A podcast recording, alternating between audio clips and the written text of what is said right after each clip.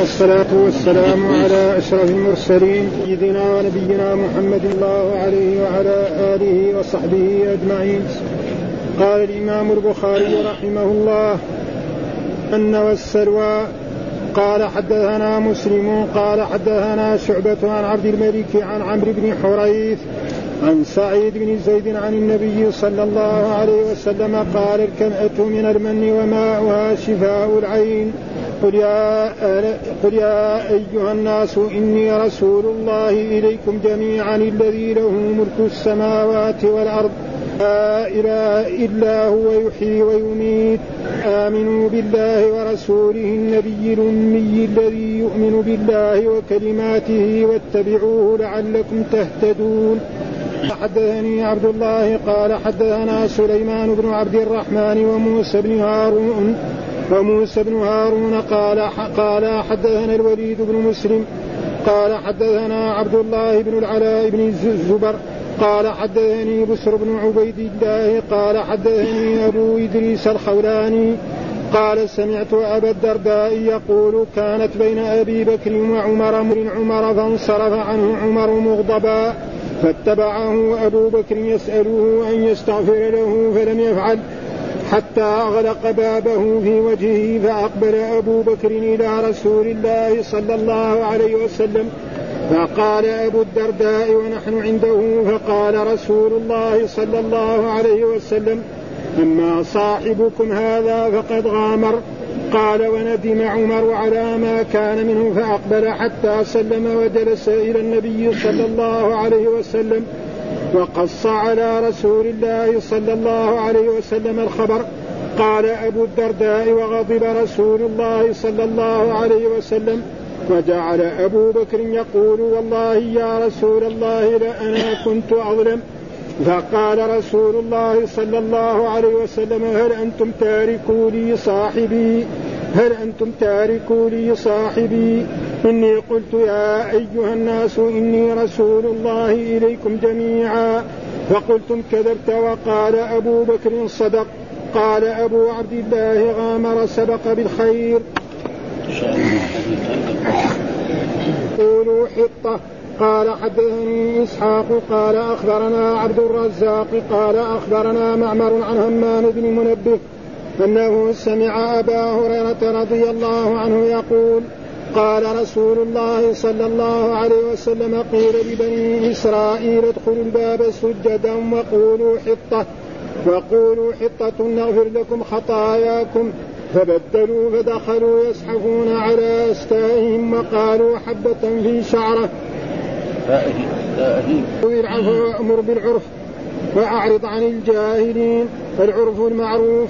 قال حدثنا أبو اليمان قال حدثنا شعيب عن الزهري قال أخبرني عبيد الله أخبرني عبيد الله بن عبد الله بن عتبة أن ابن عباس رضي الله عنهما قال: قدم عيينة بن حصن بن حذافة فنزل على ابن أخيه الحر على ابن أخيه الحر بن قيس، وكان من النفر الذين يدنيهم عمر، وكان القراء وأصحاب, وكان وكان القراء وأصحاب مجالس عمر ومشاورته كهولا كانوا أو شبانا. فقال عيينة لابن أخيه: يا ابن أخي لك وجه عند هذا الأمير، فاستأذن لي عليه. قال: سأستأذن س... سأستأذن لك عليه. قال ابن عباس: فاستأذن الحر لعيينة فأذن له عمر، فلما دخل عليه قال: هيه يا ابن الخطاب، فوالله ما تعطينا الجزل ولا, تحك ولا تحكم بيننا بالعدل. فغضب عمر حتى هم به، فقال له الحر: يا أمير المؤمنين، إن الله تعالى قال لنبيه صلى الله عليه وسلم: خذ العفو وأمر بالعرف وأعرض عن الجاهلين، وإن هذا من الجاهلين. والله ما جاوزها عمر حين تلاها عليه، وكان وقافا عند كتاب الله. قال حدثني يحيى قال حدثنا وكيع عن هشام عن أبيه عن عبد الله بن الزبير: خذ العفو وأمر بالعرف. قال: ما أنزل الله إلا في أخلاق الناس. وقال عبد الله بن براد قال حدثنا أبو أسامة قال هشام عن أبيه عن عبد الله بن الزبير قال أمر الله نبيه صلى الله عليه وسلم أن يأخذ العفو من أخلاق الناس أو كما قال. بسم الله الرحمن الرحيم, الحمد لله رب العالمين, والصلاة والسلام على سيدنا ونبينا محمد وعلى آله وصحبه وسلم أجمعين. قال الإمام الحافظ المن والسلوى. جاء في القرآن أن الله نعم أنزل على بني إسرائيل المن والسلوى. فما معنى المن والسلوى؟ وقد تقدم لنا في سورة البقرة هذه المن والسلوى, جاءت في سورة البقرة وجاءت في عدة سور. فالمن يعني كان حلو, طعام حلو كان, لأن المن والسلوى الله أمر بني إسرائيل أن يدخلوا بيت المقدس, فعروا أن يدخلوا بيت المقدس وقالوا لموسى عليه السلام اذهب أنت وربك فقاتلا إنا هاهنا قاعدون قال ربي إني لا. فجعلهم الله في التيه أربعين سنة في التيه التيه فلسطينيين, مثلا يقوم من هذا المحل وإذا بيتي في المساء وإذا في محله أربعين سنة, ها؟ فصاروا يعني ما عندهم طعام ولا شيء, فكان الله ينزل عليهم المن والسلوى. المن يعني كناية شيء حلو, نقدر نقول مثلا يعني أشياء حلوة زي ما موجود في عصرنا هذا. والسلوى طيور, ومعلوم أن الإنسان لما يحصل شيء حلو وشيء طيب وثم بدون تعب يجي المساء وإذا بيه على الشجر يجي يأخذه ويأكل, ها؟ وأمرهم الله أنهم لا يدخل شيء, الإنسان يأكل على قدره, واستمروا على ذلك. بعد ذلك يقول لموسى يعني ما نبغى المن والسلوى, ها؟ يعني نريد إيه يعني من شومها وبصرها وغير ذلك. قال أتستبدلون الذي هو أدنى بالذي بالذي هو خير, اهبطوا مصرا, ها؟ لأن هذه الأشياء توجد في إيه؟ في الأمصار. مثلا واحد يبغى إيه؟ البصل والثوم ومثلا بعض الخضروات اللفت أو غير ذلك, هذا لا توجد مثلا في الصحراء, خصوصا صحراء قاحلة ما فيها شيء. فقال اهبطوا مصرا. مصرا معناه إيه؟ يعني بلد كبيرة, آه ليس مصر معناه مصر لا, وإن مصرا معناه بلد. فالمدينة تسمى مصر, جدة تسمى مصر, القاهرة تسمى مصر. آه أما مصر الذي هو ممنوع من الصرف هذا الجمهورية العربية المصرية هذه, آه فأديك تقول هذه مصر, آه ودخلت مصر ومررت بمصر, ممنوع من الصرف. أما مصرا فكل بلد كبيرة تسمى مصر. فالمن والسلوى يعني هو كناية, المن حلو والسلوى هذا أصله في, في الآية. ثم هنا جاء حديث عن رسول الله صلى الله عليه وسلم إيش المن والسلوى, أن المن والسلوى قال حدثنا مسلم قال حدثنا شعبة عن عبد الملك عن عمرو بن حريث عن سعيد بن زيد أن قال الكمأة من المن, الكمأة من المن وماؤها شفاء. المن إيش هو؟ الذي يسمى في عصرنا هذا الفقر. ها الآن يوجد الفقر خصوصا في نجد في أيام الأمطار وفي أيام في أيام المطر وفي أيام الغيث, نعم تجد إيه يحفر في الأرض في الأرض الرملية فيخرج, أشبه بالبطاطس, ها؟ يعني يشبه البطاطس طبعا لكن هو له طعم ألذ من البطاطس, ها؟ ويوجد كثير خصوصا في أيام الربيع, يعني يوجد في نجد خصوصا في جهة منطقة حائل وما حولها, هذا شيء تقريبا حتى قبل سنوات لما صار الربيع في نجد, في نجد يباع الكيلو بخمسين ريال, يعني البطاطس كم؟ بريالين ولا بريال كمان, ها؟ ليش؟ لأن الناس عنده فلوس, يعني واحد عنده غني وشوي يشتري كمان بمئة ريال, ها؟ ويشتري من أكياس يعني. فهذا هو المن, وهو في يعني فيه رمل شوية فينظف على كل حال مهما نظف فيه, فهذا ما فهذا يعني إذا أخذه الإنسان المن الذي هو الفقع هذا وعصره في عينه فإنه دواء, هذا طب النبوي, ها؟ يعني أي إنسان يكون مريض نعم عينه فيأخذ الفقع هذا ويحصله ويجعله في عينه, فإن هذا طب نبوي. فإن رسول الله محمد صلى الله عليه وسلم طبيب للأرواح وللأجسام, ها؟ الرسول محمد طبيب لأرواحنا وأجسام. أرواحنا هذبها بالقرآن وبالسنة وكذلك أجسام, فإذا الرسول قال له هذا الشيء دواء إن شاء الله دواء أبدا, مثل ما قال زمزم شفاء لما شرب له, ها؟ زمزم شفاء أسر. فإذا المن أي واحد يأخذ المن الفقع هذا ويعصره ويعصره في عينه فإن الله سيشفيه إذا كان مؤمنا مصدقا. أما إذا يبغى يجرب ما ينفع, ها؟ لازم يكون إيه مؤمن أن الرسول صلى الله عليه وسلم قال ذلك. أما يبغى يجرب هذا الكثير في دواء الطبيب, ها؟ دواء الطبيب اللي يعطينا الطبيب البشري هذاك نجرب, يعطينا مثلا أطراس أو حبوب أو ماء نشرب اليوم الأول اليوم الثاني اليوم الثالث, ما نفع نرمي له في المزابل, أما رسول الله صلى الله عليه وسلم فيؤخذ أه فهذا المن الكمعة أه. أما السلوى فهذا تقدمت في سورة في سورة البقرة، وهو فكانوا بني إسرائيل يعني ربنا أكرمهم وأعطاهم كثير من النعم ولكن لم يشكروا هذه النعم ها أه؟ فرب ذلك غضب الله عليهم وجعل فيهم زي ما تقدم لنا في الآيات نعم أمسى عليهم الطوفان والجراد والقمل والضفادع والدم آيات مفصلات فاستكبروا وكانوا قوي أه؟ فهذا معناه وماؤها شفاء العين يعني شفاء للعين، والمراد بالعين يعني العين الذي يبصر بها، لأن في مرات العين يؤذى بها الحسد ها أه؟ كما جاء في الحديث الصحيح عن رسول الله صلى الله عليه وسلم نعم لا رقية إلا من عين أو حمى، لا رقية إلا من عين أو حمى، يعني الرقية أنفع ما تكون وتكون في إيه في العين. واحد هو يقول شوف هذا فلان كده ما شاء الله زي البعير هكذا ويروح دغري يطيح في الأرض يرفعه ميت أبد، وكثير ما بيحصل هذا ها هذه السيارة شوفها كيف مدري وإذا بهذه الشجرة كذا كذا فيقولها بهذه هذا المثال. وفي ناس يعني يعني ما هم طيبين إذا قال هذه الكلمة ف... وقد حصل ذلك في عهد رسول الله صلى الله عليه وسلم أن رجلا من الصحابة رأى رجلا يغتسل وكان يعني جسمه مرة أبيض جدا فقال ما هذا إلا يعني كأنها الخضر في بيته، وإذا به الرجل يطيح ويسقط فقال الرسول صلى الله عليه وسلم لما يقتل أحدكم أخاه، فإذا رأى شيء يحسن يقول ما ما شاء الله بارك الله فيه، فإذا قال ذلك فأمر الرسول أن يغتسل ذلك الرجل يعني ما تحت إيه سرته إلى حق، وأدي بالرجل إلى القبر وبالبعير إلى إيه إلى القدر وبالسيارة إلى الانكسار أو الانقلاب أو غير ذلك أو أو إلى البيت إلى الهدم، والعين حق ها وهذا كله من ايه فهذا معناه الحق وماؤها شفاء. ثم بعد ذلك قال باب قل يا ايها الناس اني رسول الله اليكم جميعا الذي له ملك السماوات والارض لا اله الا هو يحيي ويميت فامنوا بالله ورسوله النبي الامي الذي يؤمن بالله وكلماته واتبعوه لعلكم تهتدون.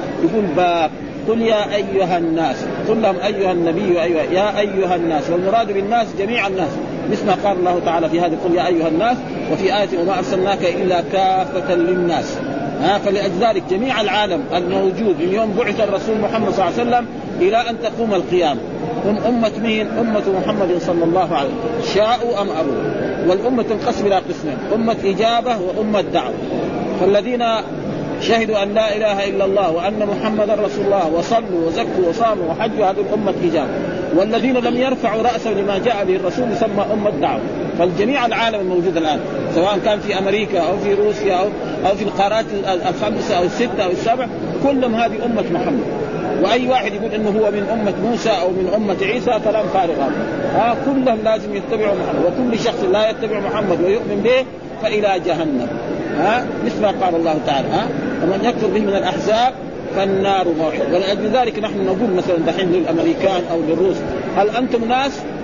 ونحن ناس، نحن أحسن من العرب ها ناس متمدنين وأهل حضارة وأهل صناعة ها، إذا لازم ما تكذبتم الناس لازم تؤمنوا بمحمد صلى الله عليه وسلم، وإذا ما آمنتم بمحمد فمتم فإلى جهنم، هذا شيء ما في كلام ها. فلذلك والناس قد يطلق مرات على يعني الناس هنا جميع الناس البشر كلهم، ومرات قد يطلق الناس على إيه يعني على ناس مخصوص مثل في آية أخرى إن الناس قد جمعوا لكم فاخشوهم.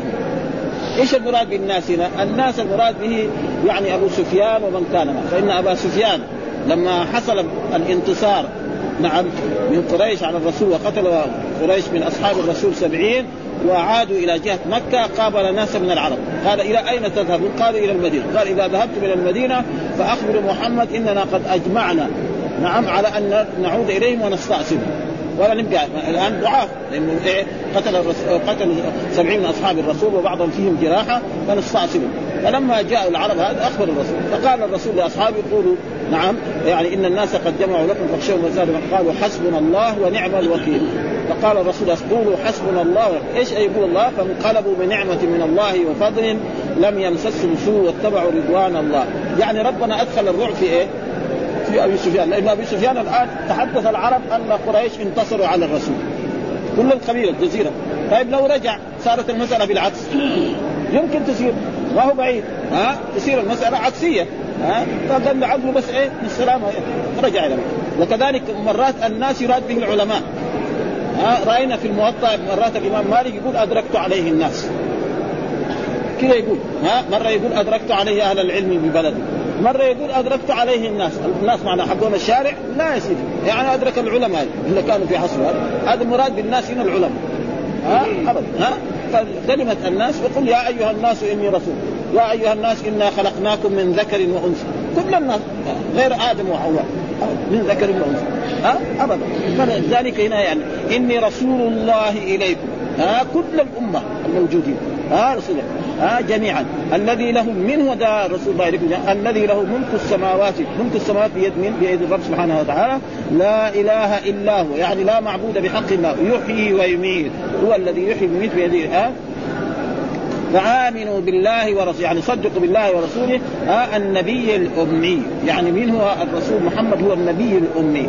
كل إنسان إذا قلنا فلان الأمي يمكن قد ذممناه، لكن الرسول محمد لا قلنا أمي فقد مدحناه كل المدح، لأن الرسول محمد نعم ولد بمكة وبعث بمكة وجلس في مكة سنوات أربعين سنة، ما قال لهم هو لا نبي ولا رسول ولا شيء، ولا تعلم، لا دخل مدرسة ولا دخل جامعة ولا دخل أي شيء.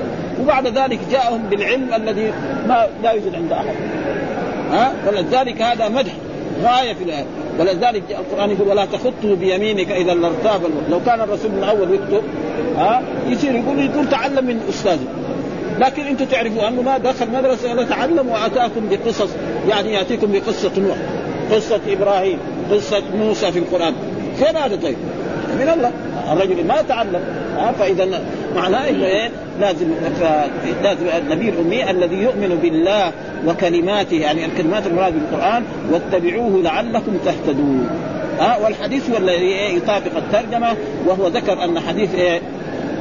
أنه حصل مشادة بين أبي بكر الصديق وبين عمر بن الخطاب رضي الله تعالى عنه، وغضب يعني عمر ولم يعني سامح أبو بكر، ودخل بيته وأغلق الباب من شدة الغضب. ثم بعد ذلك ذهب أبو بكر الصديق إلى رسول الله صلى الله عليه وسلم، فقال الرسول إنه هذا قد غامر، يعني سبق إلى الخير. ثم جاء عمر ندم، وهكذا عادة المؤمن، يعني الإنسان إذا غضب نعم قد يغضب ثم بعد ذلك يعفو، وهذه عادة المؤمن دائما، خصوصا أصحاب الرسول صلى الله عليه وسلم لا يمكن. ولذلك جاء من سماحة الإسلام أن الإنسان إذا يعني أراد يغضب على أخوه له أن يهجره ثلاثة أيام. لو جاء الإسلام قال الإنسان إذا آذاك إنسان أو ضربك أو شتمك لازم تروح تسلم على رأسه أيضا.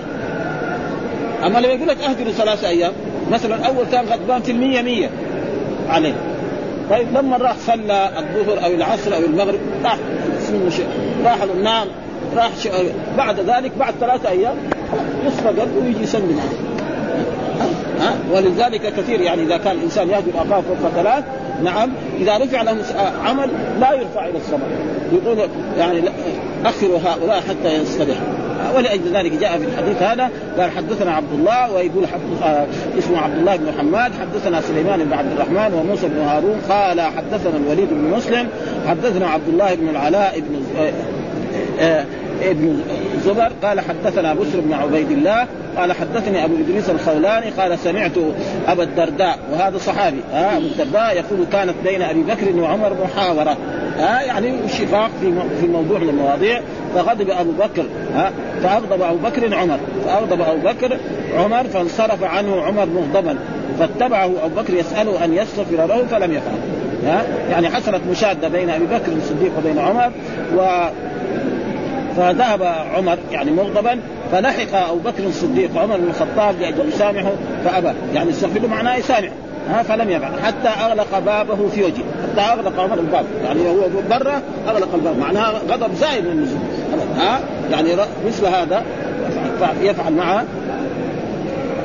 فأقبل أبو بكر إلى رسول الله، فأبو بكر تركه وأقبل إلى رسول الله صلى الله عليه وسلم أبو الدرداء ونحن عنده، يقول أبو الدرداء فقال رسول أما صاحبكم هذا فقد غامر. إيش معناه؟ قال سبق بالخير ها، لأن الذي يبدأ بالسلام خير. إذا إنسان مثلا حصل خصومة بينه وبين أخ له أو قريب له نعم، فالذي يقول السلام عليك أفضل من الذي يقول عليكم السلام، لأن هذا إيش تنازل عن غلط. فقال قد غامر يعني سبق، لأنه إن أبو بكر طلب من عمر أن يستغفره أن يسامح وأبى عمر، ثم أغلق بابه دونه ها فكان أبو خير عمر يعني أبو بكر أسبق إلى الخير. ومعلوم أن أبو بكر لا لا يلحق أحد كما تقدم في أحاديث كثير قرأناها غير ما مرة. فإن مرة من المرات الرسول صلوات الله وسلامه عليه دعا إلى الصلاة نعم، فعمر راح جاب نصف ماله، يعني ماله مية وجاب خمسين، جاء عشرة جاب خمسة. أبو بكر جاب ماله كله للرسول صلى الله عليه وسلم، ما خلى. قال له ماذا ترك؟ قال له عمر ماذا ترك؟ قال تركت لهم النبي. أنت أبو بكر ماذا ترك؟ قال تركت لهم الله ورسوله. فعمر بعد ذلك عرف أنه لا يمكن أن يسبق أبو بكر أبدا خلاص ها، فلذلك أبو بكر ويكفي ذلك أنه الصديق ها أبدا.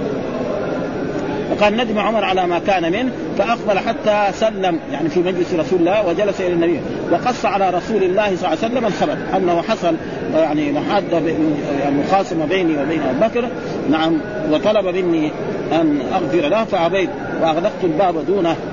قال أبو الدرداء وغضب رسول الله صلى الله عليه وسلم، يعني غضب على عمر، يعني لا يستحق أن يعمل يعمل مع إيه أبو بكر الصديق. وجعل أبو بكر يقول والله يا رسول الله لأنا كنت أظلم، يعني إن كان عمر ظلمني فأنا كنت إيه أشد ظلم من إيه نعم ها، وهذا كده أهل الحق يعني. فقال هل أنتم تاركوني صاحبي، هل أنتم تاركوني صاحبي، أصل هل هذا من اسم استفهام وأنتم مبتدأ، وتاركوا هذا خبر وحذفت النون للإضافة، وفصل بين المضاف والمضاف إليه بالجار والمجرور. وهذا يعني يوجد يعني قليل يوجد في اللغة العربية الفصل بين المضاف والمضاف، وإلا أصله كان هل أنتم تاركوا صاحبي كده أصله آه هل أنتم تاركوا صاحبي. تاركوا هذا خبر مرفوع على رفع الواو نيابة عن الضمة لأنه جمع مذكر سالم صاحب، وذي جار ومجرور فصل بين المضاف والمضاف إليه، وهذا جائز في اللغة العربية يجوز الفصل بين المضاف والمضاف إليه. ها ها هل أنت مرتين أو ثلاثة الرسول يقول هل أنتم تاركوني صاحبي، هل أنتم تاركوني صاحبي. ثم قال آه آه قال إني قلت يا أيها الناس إني رسول الله إليكم جميعا فقال كذبت آه فقلتم كذبت. الرسول لما قال نهار ما بعث انزل علي يا أيها المدثر ويا أيها الم... أول من آمن من الرجال أو بكر الصديق. ذاك الوقت عمر إيه عدو في في مية مية ها ها ذاك الوقت عدو يعني تقريبا. ويكفي أن عمر بن الخطاب رضي الله تعالى عنه سبب إسلامي أنه يعني كان يتعرض بعض المسلمين، فقالوا لي أنت بدل ما تتعرض المسلمين أختك وزوجها قد أسلم إيش ليه؟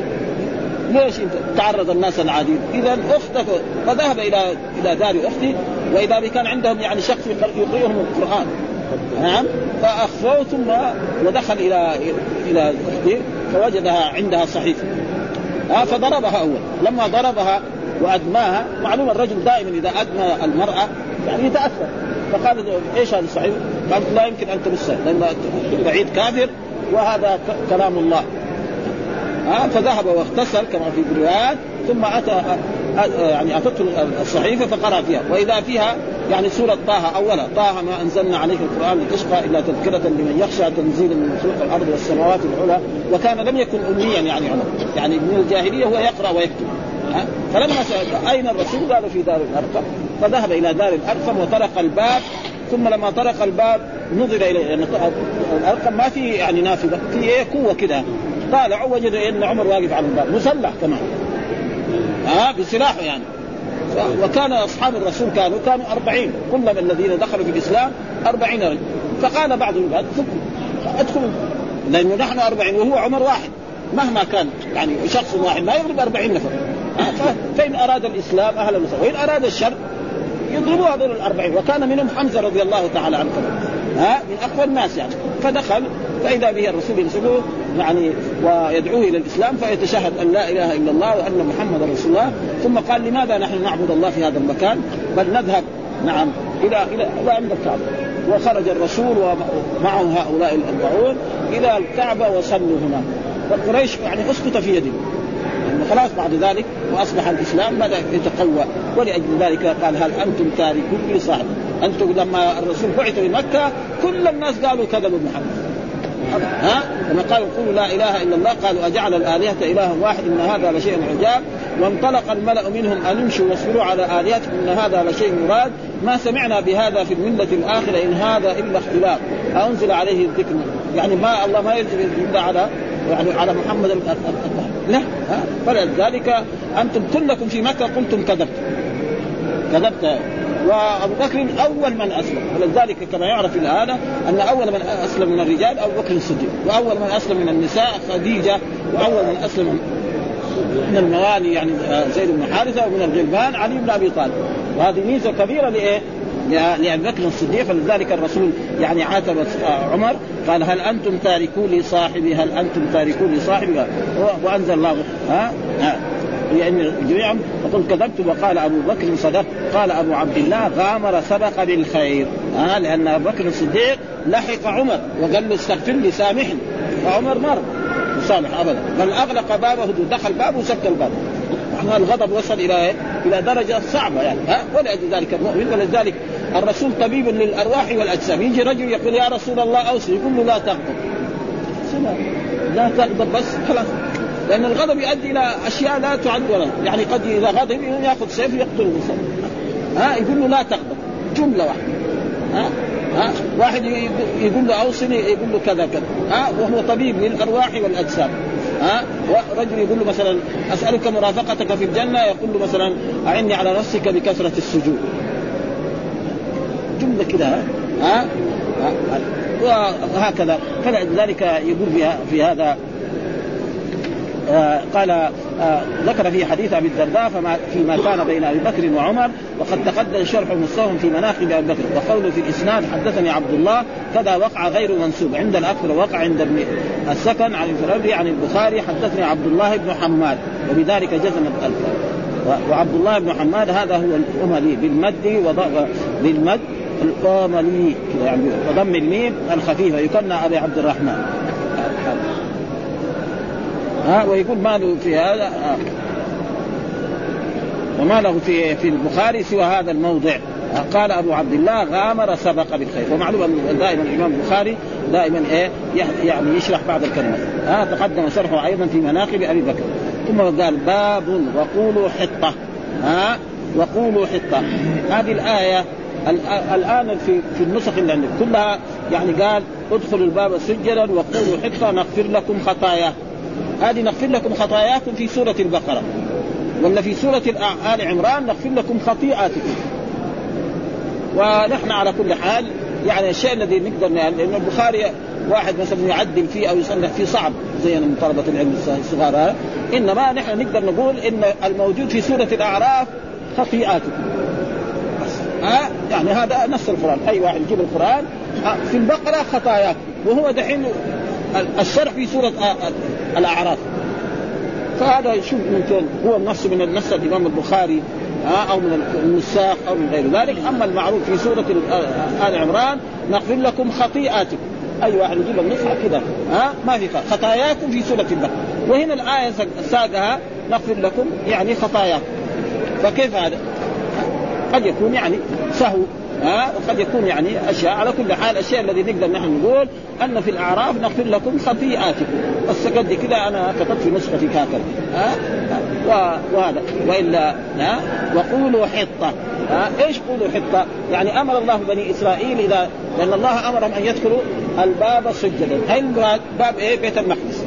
سجدا يعني ساجدين ها نغفر لكم خطاياكم وسنزيد المحسنين. فهم لما سجدا يعني جلسوا على أصنام وصاروا يسحبوا كده يعني مخالفة لأمر رسول الله يعني أمر موسى عليه السلام ولأمر رب سبحانه وتعالى ها أه؟ لأن الله أمر إذا دخلوا بيت المقدس يدخلوا إيه وهم ساجدين يعني راكعين سجد لله سبحانه وتعالى، فهم فعلوا هذا. هذا ثم يعني قولوا حطة أه؟ نغفر لكم خطاياكم و... ثم ادخل باب وقولوا حطة. إيش قالوا بدل ما يقولوا حطة؟ معناه حط عنا خطايانا. إيش معنى حطة؟ يعني حط عنا خطأ. هم قالوا إيه حنطة نعم في شعيرة أو في شعر، وهذه دائما اليهود يعني تقريبا الناس لا يطيب ها. القرآن يقول ضربت عليهم الذلة والمسكنة وباءوا بغضب من الله وضربت عليهم مسكنة ذلك بأنهم كفروا بالله ويقتلون الأنبياء بغيرها. في يوم من الأيام قتلوا سبعين نبي ولا كأنه سوقهم صار شيء يعني السوق ماشي بجمال. فناس يعني أهل شر من قديم الزمان، وهم حقيقة اليهود لا يزال إلى الآن حتى في إذاعتهم الآيات التي فيها الثناء على بني إسرائيل هم التي يذكرها في إذاعتهم. لأن في, إذاع... في آيات فيها الثناء على بني إسرائيل. هذه هي الآيات اللي تخرج، والآيات اللي فيها ذنب بني إسرائيل هذه ما يقربوها من شيء إذا عبد.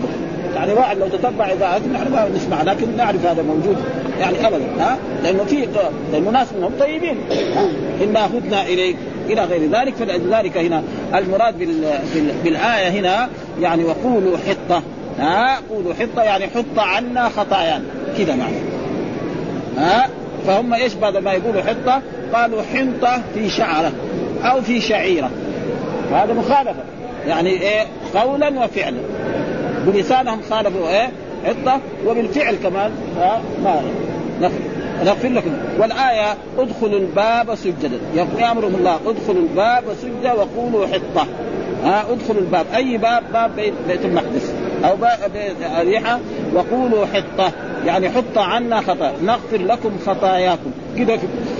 كل النسخ خطاياكم مكتوب، ها، يعني كل النسخ كل النسخ البخاري خطاياكم، ها، ها، ها، إن في آل في في الأعراف خطيئاتكم، كل واحد يعرفها خطيئاتك، هذا موجود في في في الأعراف.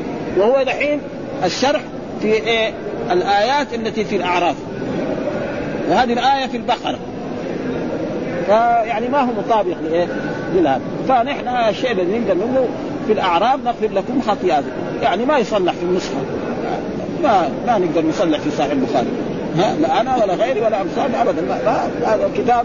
والحافظ ما تعرض هذا، الحافظ ما تعرض هذه كمان، وإلا هو باعت الإمام كمان، هو لو تعرض خلاص سهل مسألة.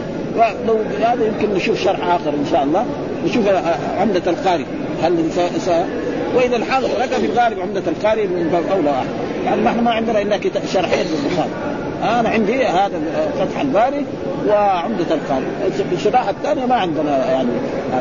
فإذا قال أدخل باب وقولوا حتى نغفر لكم خطاياكم، نعم سنزيد المحسنين، فدخل يزحفون على أستاهم يعني كده، حتى جلسوا على الأرض وصاروا كده جبهة حتى دخلوا، هذا معناه على أستاهم يعني على مقاعدهم.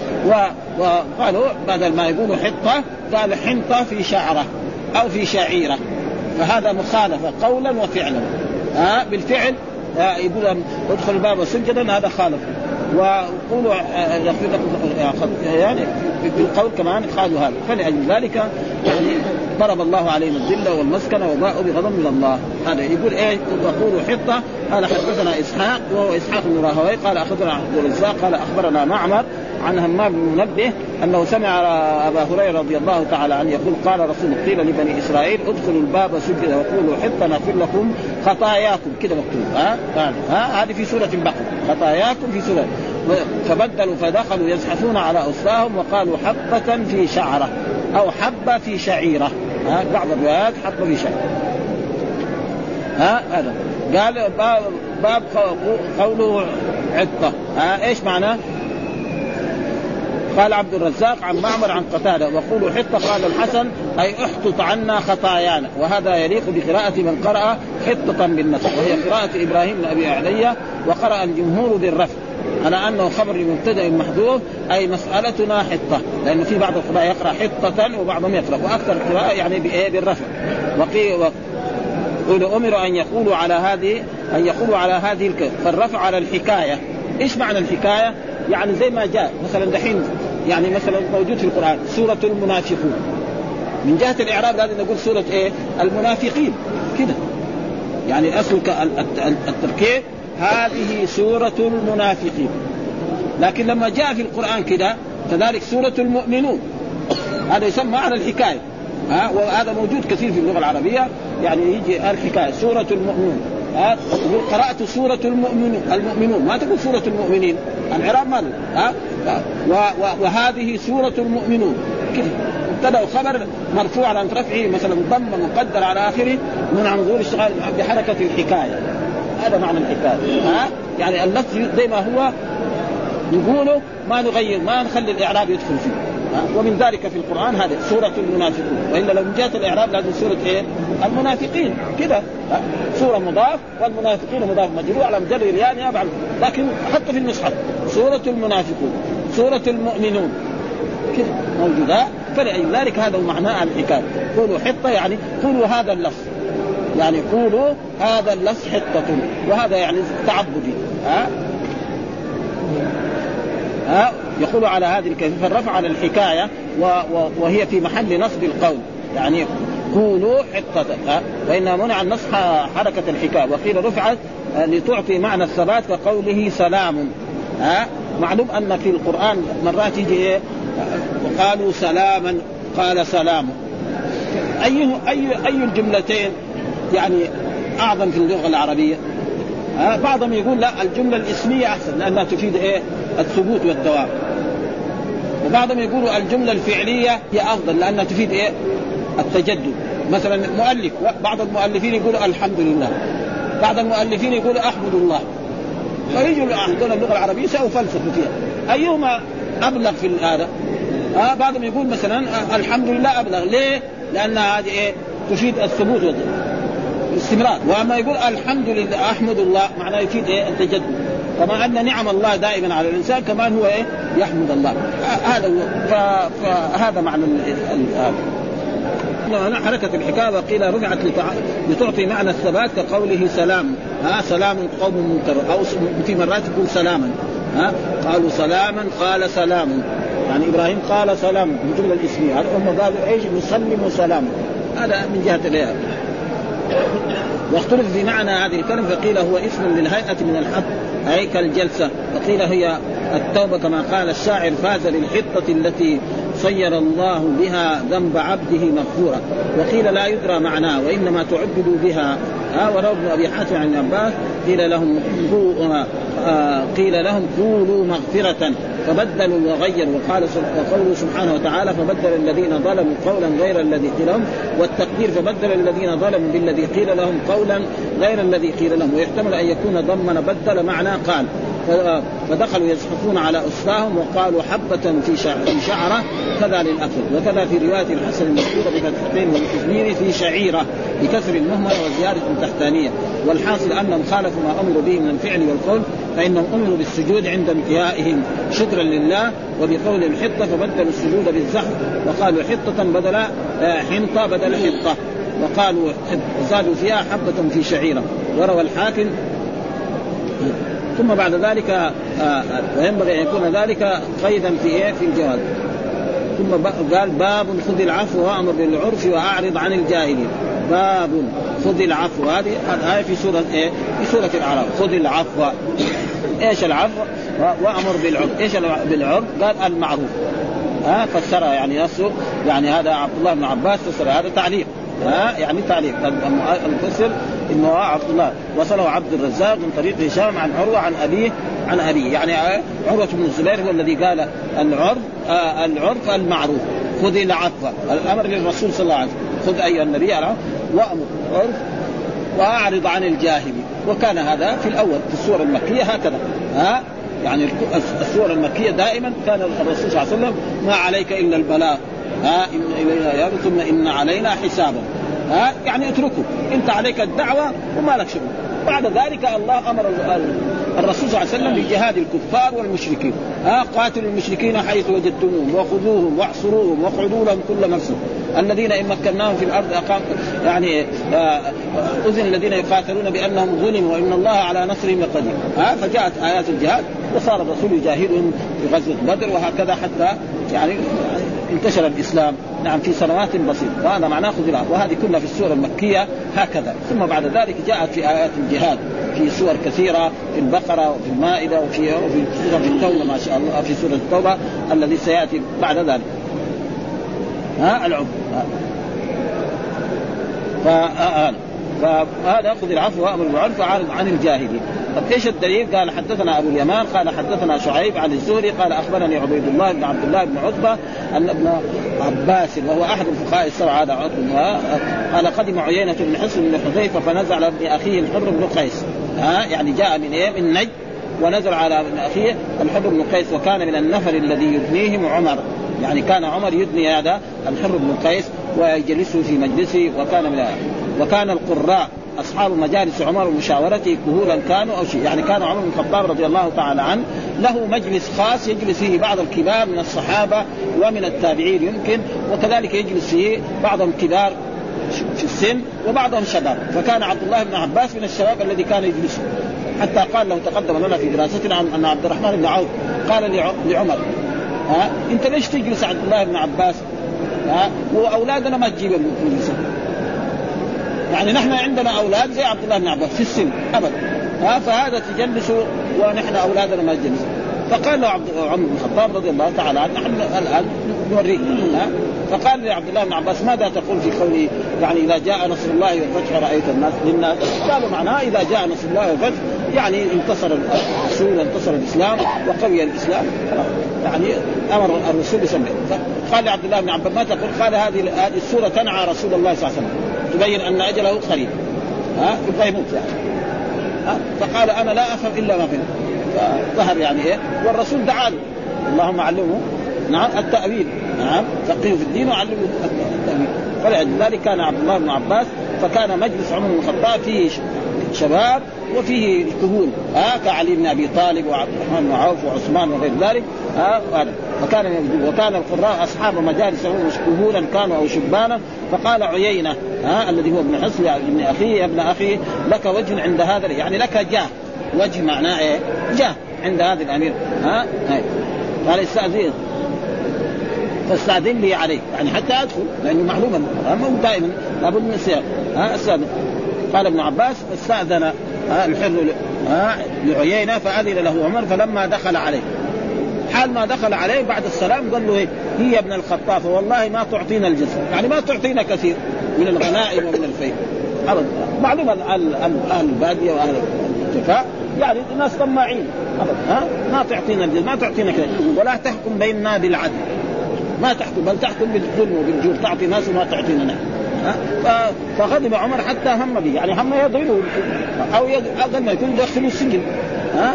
فقال له ابن أخيه يا أمير المؤمنين الله تعالى قال النبي خذ العفو وأمر بالعرف وعارض عن الجاهل وإن هذا من الجاهل يقول. فوقف عمر خلاص ولا قال كلمة وهذا معروف ها كثير يعني يعني بعض الأعراب كان يفعل مع رسول الله صلى الله عليه وسلم وهم رأوا ذلك. قد حصل أن أن رجلا جاء إلى النبي صلى الله عليه وسلم في مرة من المرات وأخذ الرسول هكذا ها؟ ها؟ ثم بعد ذلك قالوا أعطه فأمر له الرسول بحملين من الدرة من الشعب كثير من هذا فهم يعني يقتدوا برسول الله صلى الله عليه وسلم. فعمر لما قال قال له هذه الآية خذ العفو وأعرض عن الجاهلين ما قال أعرض عن الجاهلين يعني هذا من الجاهل ولا ولا تلتفت إليه ها. فعمر ما تجاوز هذه الآية أبدا ها وإن هذا والله ما جاوزها عمر حين تلاها عليه وكان وقافا عند كتاب الله ها لأنه يطبق الكتاب يعمل يقرأ الآية ويعمل. ولذلك كان الصحابة رضوان الله تعالى عليهم إذا تعلموا عشر آيات من القرآن لم يتجاوزوا حتى يعملوا بهن. هذه العبرة بإيه بالعمل بما في القرآن. أما يحفظ القرآن ما يعمل بعدين يكون عليه إيه يزرق ها لأن القرآن ما يكون شاهدا عليه أو شاهدا له أو شاهدا عليه. فإذا قرأ القرآن وعمل به فهذا هو الطيب. وإذا قرأ القرآن ولم فكان عمر من الناس الوقت لما قال له هذا الكلام ما زاد ترك الرجل ولم يتعرضه أبدا. حدثنا كذلك قال حدثنا يحيى قال حدثنا وكيع عن هشام عن أبي عن عبد الله بن الزبير قال خذ العفو وأمر بالعرف قال ما أنزل الله إلا في أخلاق الناس ها إلا في أخلاق الناس إيش معناه يعني يعني خذ العفو يعني خذ ما عفا لك من أموالك. وهذا كان يعني هذه سورة مكية يعني أول ما الزكاة متى فرضت ووزعت تمام في المدينة ها. أما في مكة يعني مثلا في أموالهم حق معلوم للسائل والمحروم يعني أمر الله بالزكاة وبإعطاء المال ما في تعيين. ثم بعد ذلك لما هاجر الرسول إلى هذه المدينة جاء تفسير الزكاة ها أن الزكاة خذ من أموالهم صدقة تطهرهم وتزكيهم بها وصل عليهم إن صلاتك سوى. فجاء زكاة الإبل وزكاة البقر وزكاة الغنم وزكاة يعني الإبل وزكاة التجارة كل هذا في إيه السنة. يعني أول كان أي واحد عنده مال يعني يتصدق بشيء ما في تعيين ها سواء كان عنده إبل أو بقر أو غنم أو ذهب أو فضة أو أي شيء.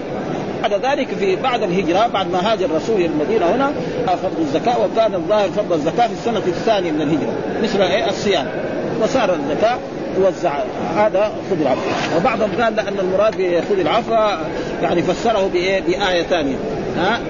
ثم فرض الزكاة الآية قال يعني خذ ما عفا لك من أموال أي ما فضل وكان ذلك قبل إيه فرض الزكاة. وبذلك قال السدي وزاد نصحتها آية الزكاة. وبنحي قال الضحاك وعطاء وأبوه. ورجح ابن جرير الأول واحتج له. وروي عن جعفر قال ليس في القرآن آية أجمع لمكارم الأخلاق منها، يعني ما في آية أجمع لمكارم الأخلاق من هذه الآية.